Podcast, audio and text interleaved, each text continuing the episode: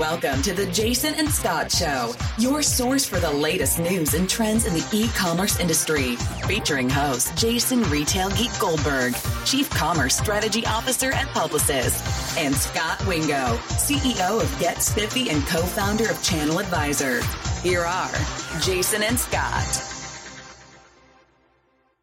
Welcome to the Jason and Scot Show. This is episode 207 being recorded on Tuesday, February 11th, 2020. I'm your host, Jason Retail Geek Goldberg. And as usual, I'm here with your co host, Scot Wingo. Hey, Jason, and welcome back, Jason Scot Show listeners. Jason, as you well know, one of our favorite topics here on the show is the big move where brands are going direct to consumer. And of course, we spend a lot of time talking about digitally native vertical brands, also known as DNVBs. Today on the show, we are really excited to welcome Lawrence Ingrassia. Larry has been a business journalist at top publications including Wall Street Journal, New York Times, and LA Times. Larry is the author of the book Billion Dollar Brand Club How Dollar Shave Club, Warby Parker, and Other Disruptors Are Remaking What We Buy. The book was just published in January, and we are really excited to have Larry on the show. Welcome, Larry. Thank you, guys. Uh, Larry, we are we are excited to have you, and uh, the the topic of your book is is super relevant and pertinent to our audience. Um, so before we jump into it, can you uh, share with our audience just a little bit about your background and how um, you you know you sort of came up to the point where you wanted to write a book? Yeah, you know, I I worked at newspapers for many years. I was the senior editor. Uh, really loved it. Uh, retired a a few years ago, and when I retired I wanted to delve deeply into something that I thought was interesting. And I've been fascinated by the world of entrepreneurs and, and startups. And I actually had a kernel of an idea when I retired. So, and it goes back to 2011. And that was before most people actually had even thought of the idea of direct to consumer brands. And back then, uh, I heard about a company, uh, Dollar Shave Club. And it was actually before it had the name Dollar Shave Club. Uh, it was an idea of a friend of my daughter's. Uh, now, I had been a business journalist, as, as you guys noted, uh, for a long time, and even had covered Gillette at one point. It is one of the most powerful brands, not just in the US, but the world. It has great products, has great advertising, and it's maintained a 70% market share for decades. I think that's worth repeating because that's just unheard of in any consumer product 70% market share in the US for decades. And so I didn't tell Michael Dubin, who was the founder of Dollar Shave Club, uh, but I thought to myself, this is the dumbest business idea I have ever heard. You're going to compete with Gillette by selling razors and blades online? Like, really? So then, you know, kind of fast forward to 2016. I'm driving to work at 7 a.m. I'm listening to NPR, and there's a story about Unilever buying Dollar Shave Club for $1 billion. And after grabbing the steering wheel tightly to keep from swerving into the lane next to me, I said to myself out loud, he did it. Michael, expletive deleted, did it. And, and I had two thoughts quickly. First was, oh my gosh, was I wrong? Not just me, but lots of so called smart people who scoffed at the idea you know, venture capital investors who turned him down, competitors, including Gillette, that had ignored and dismissed him. And second, and this is where really the idea kind of grew, was how did this happen? How did the impossible, or what most of us thought impossible, become possible? Because nobody thought that the razor business could be disrupted. In fact, after my book was published, I got a I got an email from uh, uh, an executive at a big consulting firm who does uh, consumer products. And he said, if somebody had told me that 10 years ago that, the razor business is going to be disrupted, I told them that they were crazy. So it was the same reaction that I had. Um, and you know what? It was disrupted. Gillette's market share fell to the low 50% range within about four or five years. Just unbelievable. And, and so as I started reporting, I quickly realized that the Dollar Shave Club story, while, while amazing, was really part of a much bigger story. Uh, it was a story about uh, a revolution that has changed what we're buying and how we buy things. And you know, it's not just razors; it's eyeglasses, mattresses, bras, contact lenses, sneakers, luggage, cosmetics, dog food, vitamins, hearing aids. You know, you name it, and you can buy a new brand, and often several new brands that have been launched online. And so that was kind of where I got going. I said, let me kind of find out about this world and, and why this was happening. Very cool. We're we're glad you uh, you wrote the book on it. So uh, it's been great. So so you do spend a lot of time in the book on uh, Dollar Shave Club. What what do you think was the magic there? You know, they had the viral video, um, the subscription model. What what do you think was the lightning in the bottle that they captured? Yeah, so so let me you know kind of pan up to like five thousand feet and then go back to Dollar Shave Club. So um, uh, you know a couple things that these companies had in common that I found early on. You know, first of all, the main formula for success was actually quite simple. Uh, these entrepreneurs, and they're young entrepreneurs, mostly in their 20s and 30s, uh, spotted a problem and figured out a way to fix it. Uh, but by offering a lower price or a better value or improving the customer experience or just eliminating the hassle. Uh, you know, these problems now may seem blindingly obvious, but the big companies had never fixed them. And the second thing that is really interesting about most of these companies is that the founders knew little or nothing about the products that they were introducing them when they actually started their business. And you think, well, how could that be? Well, actually, uh, you know, kind of it turned out to be an advantage rather than a disadvantage. And the reason for that is that they were thinking outside the box.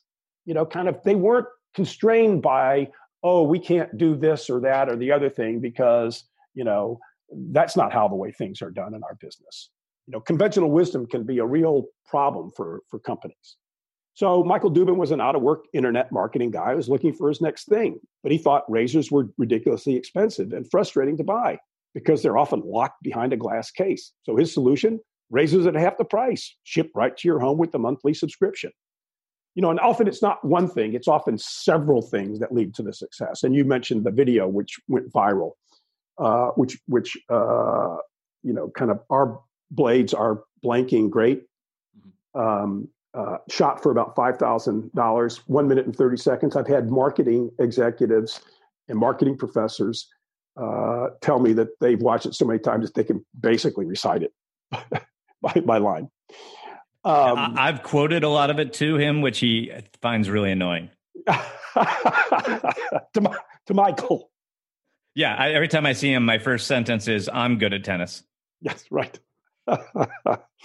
um, and you know, kind of. But if you look at there's Warby Parker too. You know, this was the pioneering online uh, eyeglass company. That was started as a class project by four students who were getting an MBA degree at the University of Pennsylvania's Wharton Business School. And you know, kind of they figured, well, if it doesn't become a business, at least we'll get class credit for it.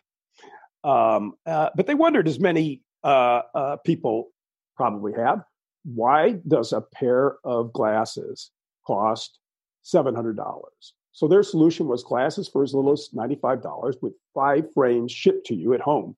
So you could try them on before buying them. Uh, again, kind of in retrospect, a very easy solution and a simple solution to a problem that a lot of people had, but it was people outside the business that, that thought of it. And then, then you have the founders of all these mattress companies, uh, including Tuft and Needle, which actually was the first one. It was before Casper. Uh, these guys were software engineers who got tired of working for software companies, and one of them had bought a mattress. And you know what?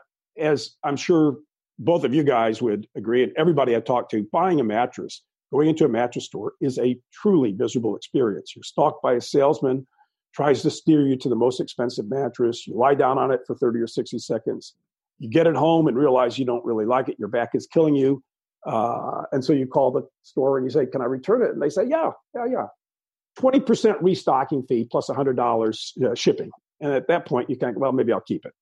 So, you know, kind of their idea was a foam bed in a box, reasonable price, free shipping. And if you don't like it, free return after 30 to 60 days if you don't like it. So, you know, kind of all these startups, the most successful ones, spotted a problem, saw a need, and came up with a way to, to fill it. And I think that's what was the real uh, genius of Dollar Shave Club. Uh, and then, of course, they have to figure out a way to market it to get attention, which Michael Dubin did with his video. It helped in his case that you had a giant that was in Gillette that was uh, a bit complacent, even arrogant, in fact, one of the tidbits in my book is that uh, early on, one of uh, Dollar Shave Club's investors called Gillette and said, "Hey, would you guys be interested maybe in making an investment in Dollar Shave Club?" And they were dismissed out of hand. It was like, nope, you know, didn't even take a meeting. Uh, well, that came back to you know kind of be you know kind of was they rued that day because four or five years later, Gillette did like what it had nobody could remember it having done. It lowered its prices because it was losing so much market share. Um, and again, it's because Michael Dubin saw that they were vulnerable and then attacked it on on his terms rather than competing on Gillette's terms.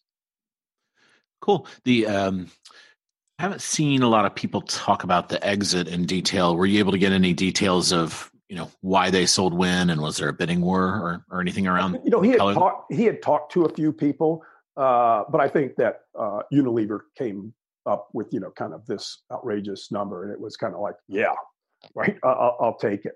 Um, uh, you know, kind of, I wondered if they overpaid. I think they were buying, you know, a growing business. I think they were buying on an entrepreneur who might help them think about how um, e-commerce is changing the way that products are being sold. So there was a combination of those things. Yeah, it's interesting because you know something like six to twelve months later, P and G had an activist in there really disrupting things because they didn't buy Dollar Shave Club. So it kind of made me feel like maybe you know they'd either totally missed the boat or they had kind of lowballed it and ended up not winning. Probably it. at that you know at that point, probably P and G couldn't have bought uh, Dollar Shave Club for antitrust purposes. It might have been able to invest in them, you know, kind of in the first year or two because it was so small. But you know, kind of by the time Dollar Shave Club had you know a ten percent market share in, in, volume, you know, kind of, or maybe even a little bit more, um, it, it might have been very hard for that to pass muster with uh, uh, antitrust regulators. Yeah, um, and we uh, we may get an opportunity to dive a little deeper into the antitrust uh, issue because there's there's uh, been some recent developments there.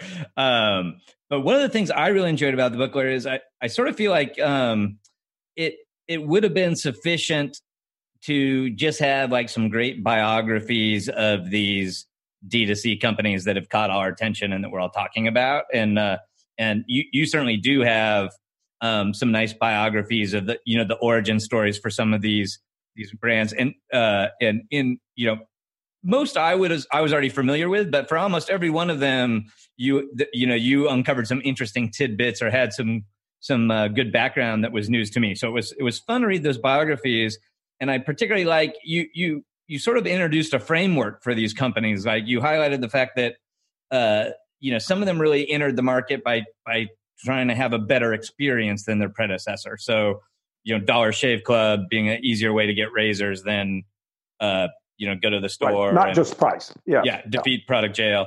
Like uh, some of these like were about price, uh, you know, and um, you know finding finding uh, windows of opportunity uh, somewhere about like dramatically improving uh, uh, the product from from what was previously available, um, and then somewhere about using data to uncover a sort of an unmet need. Yeah, that's um, that's a really good point. So so when I started looking at the book, I didn't want the book to be like uh, one chapter after the next, kind of telling the story of this company, that company, the other company. I wanted to to thematically flow, and and uh, you know, getting back to that moment when I was sitting in the car and said to myself, oh, maybe there's something here. And then kind of, why is this happening? You know, kind of, and why now? Um, and, and the answer I quickly learned was technology. Technology had leveled the playing field and made possible what had not been possible, you know, 10 or 15 years ago. So if you go back to, I mean, all these problems that these entrepreneurs saw had long existed. I mean, mattress stores have been, you know, kind of ridiculous places for a long time. Gillette has long, you know, uh, added, you know, kind of little features and so that they could justify increasing the price. Um, but it was very, the barriers to entry were much, much higher 10 or 15 years ago, especially if you wanted to create a brand that was a national brand. So, you know, kind of 2005, even up to about 2010, you wanted to introduce a new brand, you know, kind of you have to go to a retail store. You have to say, Mr. Walmart or Ms. Walgreen, you know, can will you carry my product? And they like, mm, why? I, I don't need to carry your product. First of all, I have limited shelf space. And second of all, I have all these other brands that are doing quite well. You know, kind of it's a pretty cozy relationship. So the internet comes along, and uh, that means that you know, kind of e-commerce allows companies to introduce products, to introduce new brands in ways that would have been really difficult before. The internet has unlimited shelf space. you know, kind of your website is your shelf space.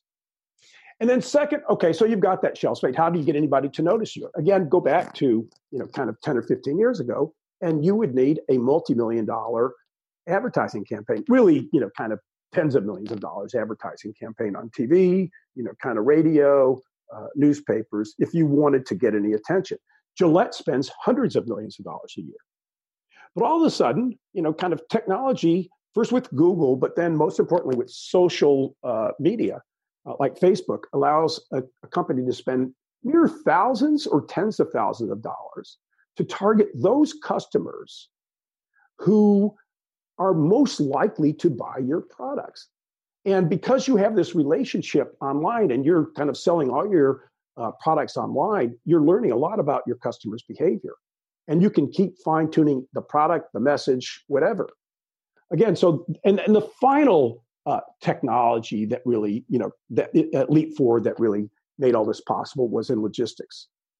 So it's hard to remember, but in the early days of e-commerce, you ordered something and you know you were happy to get it in a week or two, right? And thanks beca- thanks to to Amazon, which pushed the envelope and forced everybody else, it got to the point where you could order something something within a, a two days or even one day. Um, uh, and again, the convenience factor of getting something, going online and getting something, made possible this revolution is taking in front in, in front of our eyes. So you had, you know, kind of technology changes, and it's going to continue changing. Is is made, you know, these companies, these startups possible, and enabled them to challenge much bigger, much more deep pocketed companies uh, in ways that would have been unimaginable. Yeah, I, I agree. Um, what do you think about? So, there's been a lot written. Um, you know, I, have written a couple books, and I realize that a lot has happened since you probably put the book to bed. Yeah, but uh, yeah, when you're when you're writing something when it's live and it's actually kind of evolving, you know, kind of it's really you know interesting, interesting challenge. Yeah, so so a lot has been written, uh, and I think Andy Dunn at Bonobos has said a lot around. You know, you can get these businesses up to 100, maybe 200 million, and then the conventional wisdom has kind of fallen over that you need to open stores. So so we've seen Away has open stores. Uh, sometimes they're called guide shops, but they're essentially stores to go experience. Warby Parker. Warby has, etc. Uh, Third uh, Love has dabbled in in it. Uh, Tuft, Tuft and Needle and Casper both uh, have as well. Uh, yeah. And so when I started seriously working on the book two years ago, I think, you know, basically there was Warby Parker with stores and, uh, uh, you know, kind of one or two others. It was kind of really small. And as I got into the reporting and more opened it up, I said, you know what, I have to write, have to have a chapter on retail. And where does retail fit in this? I mean, it was something that you know that that clearly was becoming uh, uh, a trend among some of these startups. and for just the reasons that you say. So, um, a couple things were happening. One, social media marketing was so successful that everybody started doing it. So it became a bit more expensive. Now, it's still one of the most effective ways to acquire customers.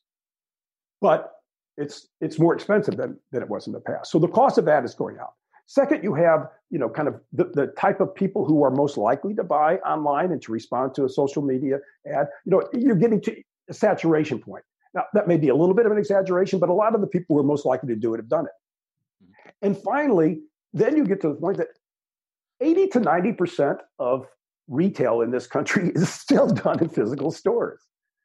Uh, in some categories, it's even higher.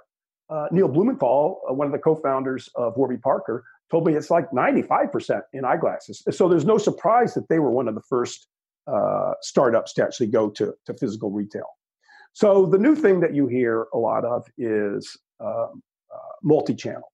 That you know, yes, you can build you know kind of a brand. It might be depending on the product. It might be 20 million. It might be 50 million. It might be 100 million sales. But to scale it up, you're probably going to have to be uh, multi-channel. I think most of these brands still have more than 50% of their sales online. And over time, I think, you know, the, the, the percentage overall of, of retail done online is going to continue to increase. But that's why these brands have moved there. Oh, and, and the final thing is that you had a lot of traditional retailers uh, having problems and going out of business. So guess what? Retail space became a lot cheaper. So, uh, you know, a company could kind of test retail in a way that wasn't going to cost them an arm or a leg. They could see how it worked without really kind of going all in. Yeah, and uh, you know it's interesting. You mentioned the the evolution of Facebook and that that you know emerged as a new tool that allowed more efficient marketing. That was one of the enablers for a lot of these companies. Um, but you you also covered a lot of other aspects of the sort of um, product development through you know go to market ecosystem that that sort of uh, evolved to create this this opportunity. So you yeah. you covered some of the the infrastructure, uh, as it were, right? Yeah, yeah, exactly. So I was the things that people don't see very often. I, you know, as a business journalist, I got really fascinated by that stuff.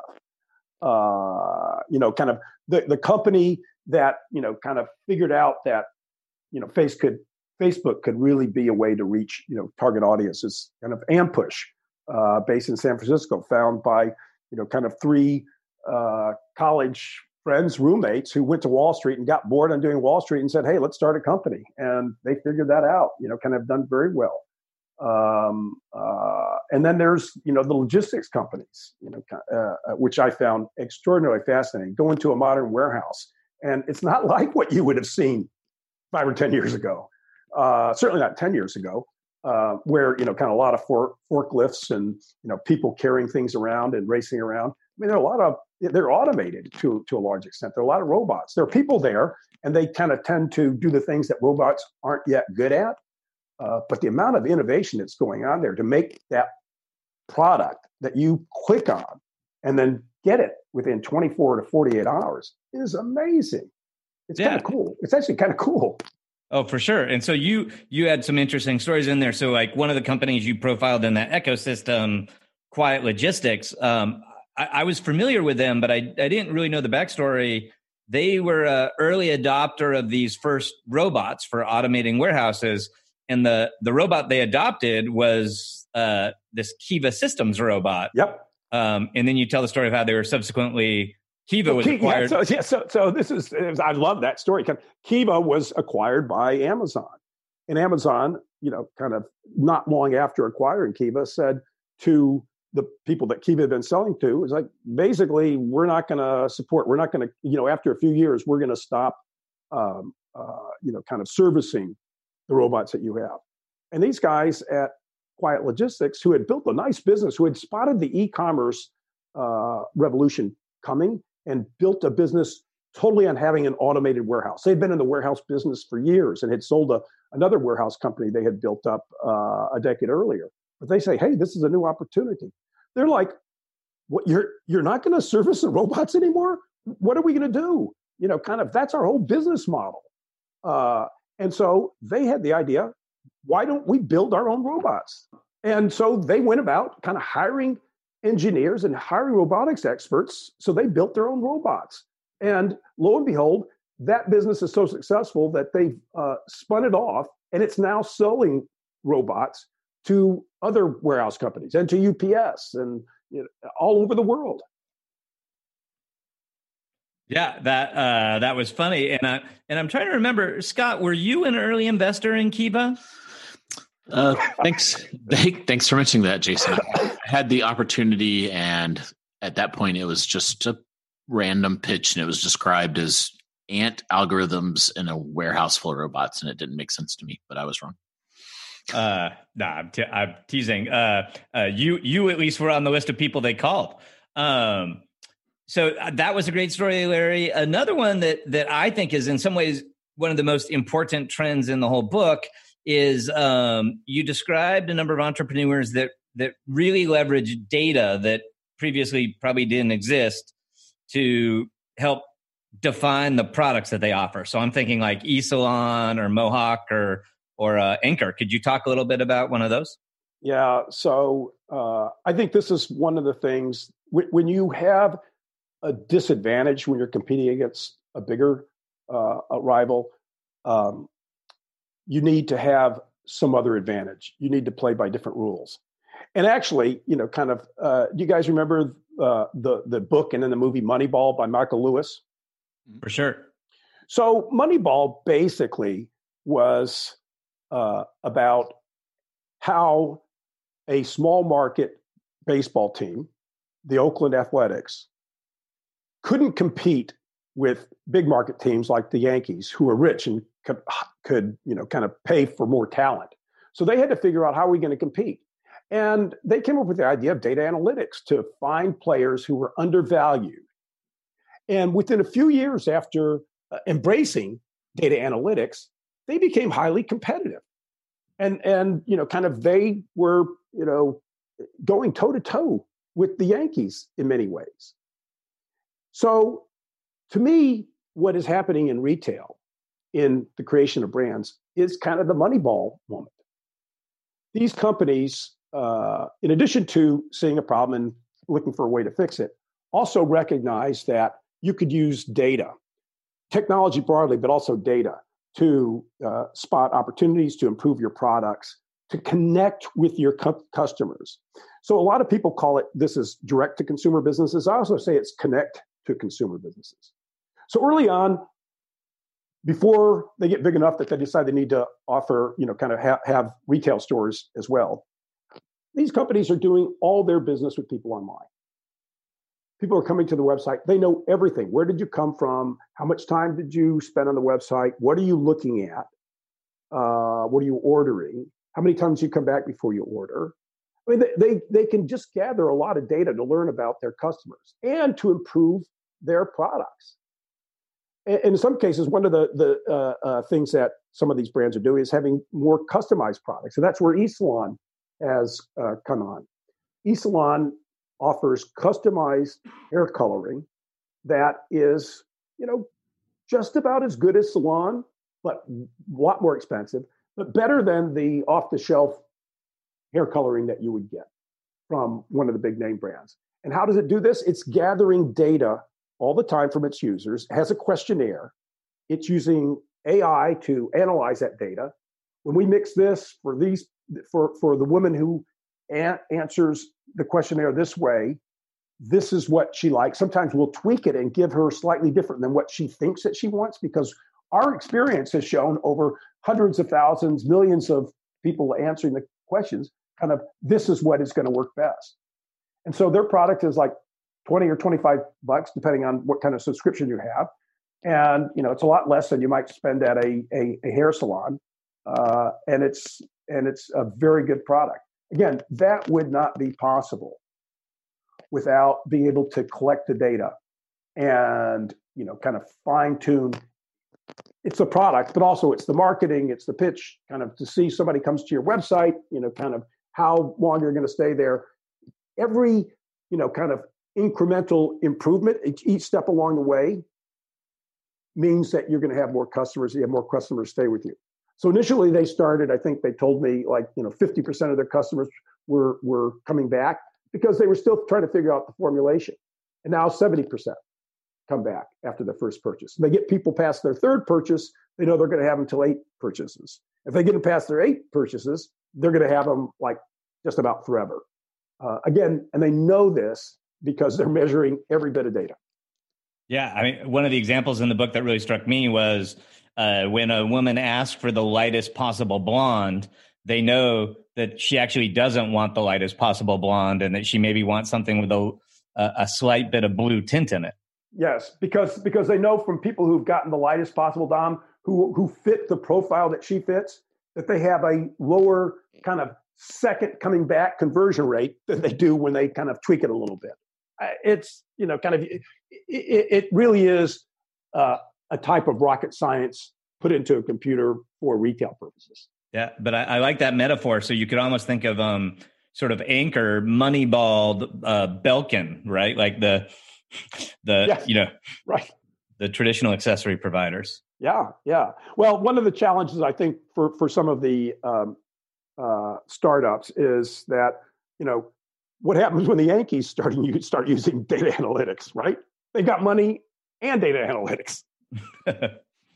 so so now you know, having said that, I think the Oakland A's are year in year out fielding better teams than they ever did before data analytics came along. So so even though it may be harder now that everybody's using the same tactics, and I think a lot of the big companies are starting to learn. Some of them are buying uh, some of these companies. Uh, some of them are buying expertise. Uh, so so that's going to make it a bit more challenging for for companies. But still, you know, I think that there's a lot of potential uh, because you have the technology out there that makes it easy to introduce a brand. Yeah, and you know what, you know, uh, following that metaphor, maybe just one step further. I like you, that's a great point you make. That um, when the Oakland A's are the only ones using the Moneyball system, they were they were suddenly identifying valuable players that other teams didn't want because they didn't know they were valuable. Right. So they had this competitive advantage. But once the whole world adopted this uh, this quantometric uh, system, suddenly everyone knew those value, and so it was it was harder to gain an advantage from that. And in in some ways, it feels like D2C is playing out very similar. When you were the only ones leveraging this like targeted audiences on Facebook, you had this great competitive advantage. But now that everyone's using it, they bid, you know bid up the prices, and it's it's less of an advantage than it, it was for that first mover. Right, right. There's no doubt about that. There's no doubt about that. Cool. One um, one thing I wanted to talk about is so Away has been interesting, and, and this probably happened post publication of the book. Uh, you know, so they've they've had uh, one thing that's interesting is so so Amazon has kind of cloned their model. Um, so there's an Amazon Basic suitcase. Yep. Target just announced their own um, line of suitcases that look very awayish, um, and then they had their own kind of implosion with the CEO. You know, sending some unsavory Slack messages internally, uh, kind of kicking herself upstairs and then re-kicking herself back downstairs. What what do you make of the the tumultuous times there? Yeah, so I think implosion is probably too too strong a word. Um, uh, clearly uh, embarrassing for the CEO uh, to be berating her employees uh, the way that she did in a very demeaning way, and I think that she has said she's embarrassed. But you know, one thing I would point out: these are startups. Most of these people have not run companies, mm-hmm. and often you have you know entrepreneurs who aren't great managers. Uh, you know, witness Steve Jobs at Apple, right? Or Elon Musk at Tesla. I mean, both of these executives were incredibly, incredibly difficult to work with. And and the second thing I would say is that um, you know, especially when you're in the the mode that Away is in, you know, competing first of all with other startups, which it ended up as the leading uh, uh, new luggage company, and now competing against other existing players trying to get into its space and copy what it's doing. You know, it's a life or death situation uh, for a company, and so you know sometimes emotions boil over. I think the big question there is will that bad publicity affect Away's image overall? And you know, you go on uh, uh, uh, social media and you see people saying, "Oh, I'm never going to buy it anymore," and "Oh, I wish I hadn't bought it," and you know what? A week later, those same people are outraged by something else. Um, so I'm, I'm not sure. I mean, I think time will tell how much it's going to affect them. But you know, they have a good product at a at a good price. It's a value price, right? It's not the most expensive, and it's not the best product, but it is you know a good product at a good price. And I think it could end up being one of the winners. Only time will tell, but I think it could be. Yeah, yeah. Um, uh, another one, uh, you know, I, I feel like demonstrating how liquid all this is. Like, obviously, you you uh, uh, you know, the you mentioned Dollar Shave Club was sort of one of your your first interests in this space, and they're well covered in the book. Um, and you you alluded earlier to Gillette's prodigious market share. Um, so, like the the interesting news from last week and this week is last week the FTC um, filed a complaint and said that they were actually going to oppose Harry's um, acquisition by Edgewell because they felt like number two market share, which owned Schick. Yeah, exactly. So so Schick number two acquiring Harry's, which uh, some people think is number four behind our Shave Club. I actually have some data that looks like Harry's may have a bigger market share today than Dollar Shave Club. Um, so column three or four. Uh, number two buys number three or four, and uh, the FTC was concerned that that would dramatically erode price competition. So they they uh, blocked the merger, and and then this week Edgewell announced that they weren't going to fight it. So yes, they were essentially right, to the consternation of, of Harry's. Well, exactly. the, you know, look, I'm, I'm, not sure what the most recent data is. The data that I got from an independent uh, uh, source uh, that tracks sales said that Dollar Shave Club uh, sales and market share was quite a bit bigger than Harry's. But separate from that, you know, I think it was an interesting decision. I mean, a little bit of a puzzling decision. You know, kind of the FTC is is letting um, uh, Sprint and T-Mobile merge, and but not Harry's and um, uh, Schick or Edgewell uh, merge. You know, the barriers to entry in mobile communication is much higher than the barriers to entry in in razors. And and actually, one of the things I, I think, you know, getting back to the the whole point about um, how easy it is to introduce a new brand. I mean, let's say that Harry's, you know, starts raising its prices and starts doing business more like Schick and Gillette had long done it, that cozy relationship. Um, to me, that would present, you know, kind of two things would happen because of the way that the world has changed. One, Dollar it would help Dollar Shave Club being in there as as uh, you know, kind of offering this alternative view of the world. And second, it's quite possible that another brand would come in and say, "Hey, you know, kind of these guys, you know, kind of uh, are, are leaving their customers behind. They're not being true to what they were, and obviously there is a a market for what they were doing." Um, uh, and and I think that's one of the you know kind of long term. You know, getting back to the Moneyball issue, kind of one of the long term benefits of what's happened is that we as consumers have more choice and likely will have more choice in most consumer products going forward because it is so easy to introduce a new brand. There, has been a democratization, which leads kind of to fragmentation. I don't think we'll ever see a brand that, you know, kind of like Gillette has 70% market share in the future. But that's good. You know, that's not bad. Uh, I, you know, I, kind of finally, I think part of the reason that that Edgewell Schick backed out was it paid it. I, I, thought the price that it offered was was quite a rich price. It was like 1.3 billion. It was even more than Unilever paid for Dollar Shave Club. Um, uh, so I thought that was an awfully rich price, and maybe they kind of at the end got cold feet and said, "Oh, maybe we're paying too much for it." You know, kind of let's yeah. let's let that. Go. The I think the investors must have agreed with you because I feel like Edgewell's stock is up since the the, the merger was called off. Right, I, right. Personally, long term, long term, Schick Edgewell is going to have to figure out how to better service its customers, right? Because it was distant, distant, distant, you know, kind of number two to uh, Gillette forever, and it had combined combined Harry's and, and Dollar Shave Club. I think had more market share than than Schick. So that says something about the way they were doing business before and the way they need to think about doing business going ahead. Oh, for sure. And like, I mean, two things. Uh, a like, it's going to be interesting to watch Schick because you know, uh, in many respects, when they announced this merger, they said, and we're going to put the Harry's guys in charge of our strategic plan going forward. So they sort of announced to the world that we don't have any good ideas and we're trusting them to take the brand forward. and so now right. what do you do when you right. don't have those guys? Right. I mean, you know, you maybe you try to hire that talent, but sometimes that entrepreneurial talent and that just kind of feel for what the customer wants is not so easy to duplicate in focus groups and such.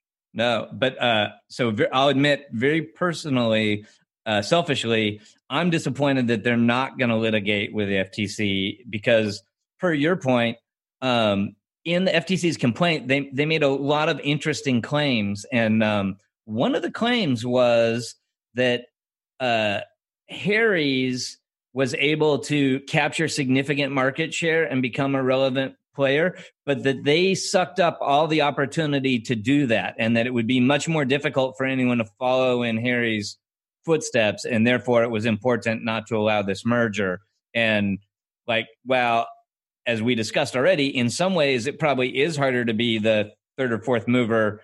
In other ways, like the the friction is considerably less. Like, and it's hard to imagine that Amazon couldn't be a a significant player, or Target couldn't invent a, a razor brand significant player. So, well, um, Amazon, as you noted earlier, I think you mentioned it with regard. Yeah, they're already in the space.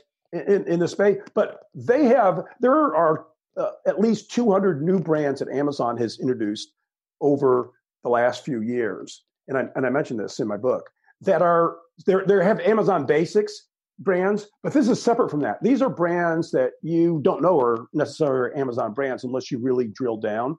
They actually have uh, a shoe brand called, I think it's called Collective 206, kind of crazy name for a shoe brand. But anyway, um, uh, they introduced a knockoff of Allbirds uh, wool runner shoes recently. And Allbirds took a shot at them and say, oh, your stuff is not uh, sustainable um, uh, materials and but in some ways walmart is i mean excuse me amazon is validating uh, what allbirds is doing uh, and in some ways it's giving a threat. So you're going to have all sorts i mean the opportunity to introduce new products new brands is is you know kind of higher than than ever before. And again getting back to my point if harry's changed the way it did business so that it charged higher prices and you know kind of acted more like Schick that would create an opportunity for somebody else in the marketplace. I truly believe that. Yeah, yeah, it's going to be interesting to see. Um, you know, if, if more of this gets blocked and what's going to happen. One one other topic I wanted to just touch on quickly that happened kind of post the book is the Casper IPO. So, you know, I, I think Casper raised money um, as a private company at around one to one point two billion, um, and then they really struggled pricing the IPO. They kind of were talking about a 15 to 17 range and ended up pricing it at 12. It's trading off of that. Um, and it's interesting because I've seen a lot of people argue that these brands should get kind of one times revenue. Uh, and then other folks have argued that a lot of these brands, uh, you know, because they're more efficient, they should get two, three, four times. Uh, so this one ended up kind of going right in. I think their trailing 12 months revenue are about 400 million, and now their market cap is right around 400 million. So they or they pretty 500 quick, or something like that, but pretty close to it. Yeah, they pretty quickly zeroed in on that one times. Um, do you think that's going to throw kind of a wet blanket on things, or do you think so that, that it won't? Yes, but with a caveat. So uh, let's look at the mattress space overall and how disrupted that has has been. So if you go back five years, the mat- mattress business, retail mattress business in the U.S. is about 15 or 16 billion dollars a year. If you go back five years, about 50 million dollars was done direct to consumer. the bed in the bo- box brands. Last year, it was two billion dollars. And if the barriers to entry fell in a lot of categories, the barriers to entry in the mattress category collapsed because it's so easy to make a mattress and sell a mattress. You get somebody to sell you foam, you know, you get somebody to, to sew the, the bits together, the top together, and then you kind of get a machine that crams it down and puts it in a box and send it. You had dozens, dozens. I've actually heard hundreds, but you know, dozens and dozens serious, serious players. And I think that they're probably going to be, you know, kind of maybe a half dozen that that emerge. Um, so in this, in this, you know, kind of fiercely competitive free for all, bare knuckles uh, uh, free for all, the way I describe it in the book. Casper raises a lot of money and decides that it has to spend a lot of money to try to um, knock the others out of the box, kind of, uh, and become the leading. And and I think that they made a strategic mistake. I think they spent so much that it validated the whole category, right? So when you went and searched for mattresses online, you found Casper, but you also found Tuft & Needle and um, Purple, and uh, others. And the second thing, I think that they thought maybe that you know it was like a network effect. You know, we spend more, it'll kind of get others, you know, kind of have to drop out, and it, it hasn't. You know, kind of those others have thrived. So, have you guys heard much about Purple Innovation? Uh, yeah. Okay, so Purple is a public company. It, its stock is traded. Mm-hmm. Uh, it it came. It, it actually didn't start selling mattresses until like 2016 its stock has doubled in the past year. Its market cap is now 700, 800 million. I think its its sales are four to 500, roughly the same as as Casper. And Tuft & Needle, uh, which was sold about a year and a half ago to Serta Simmons for four to 500 million dollars, was started, as I mentioned, by these kind of two software engineers who just decided they wanted to make a product. They raised virtually no money. They had no venture capital money. They had to be profitable from the start. And they were. And when they sold the company, they each together they had 90% of the company. So, you know, kind of both of them did very, very well. Um, so I think that Casper, you know, kind of rather than being a, a poster child for all DTC companies, is more of a poster child for kind of poor man, a poorly managed DC, DTC company. Yeah. You know, I mean, we're going to see, time will tell.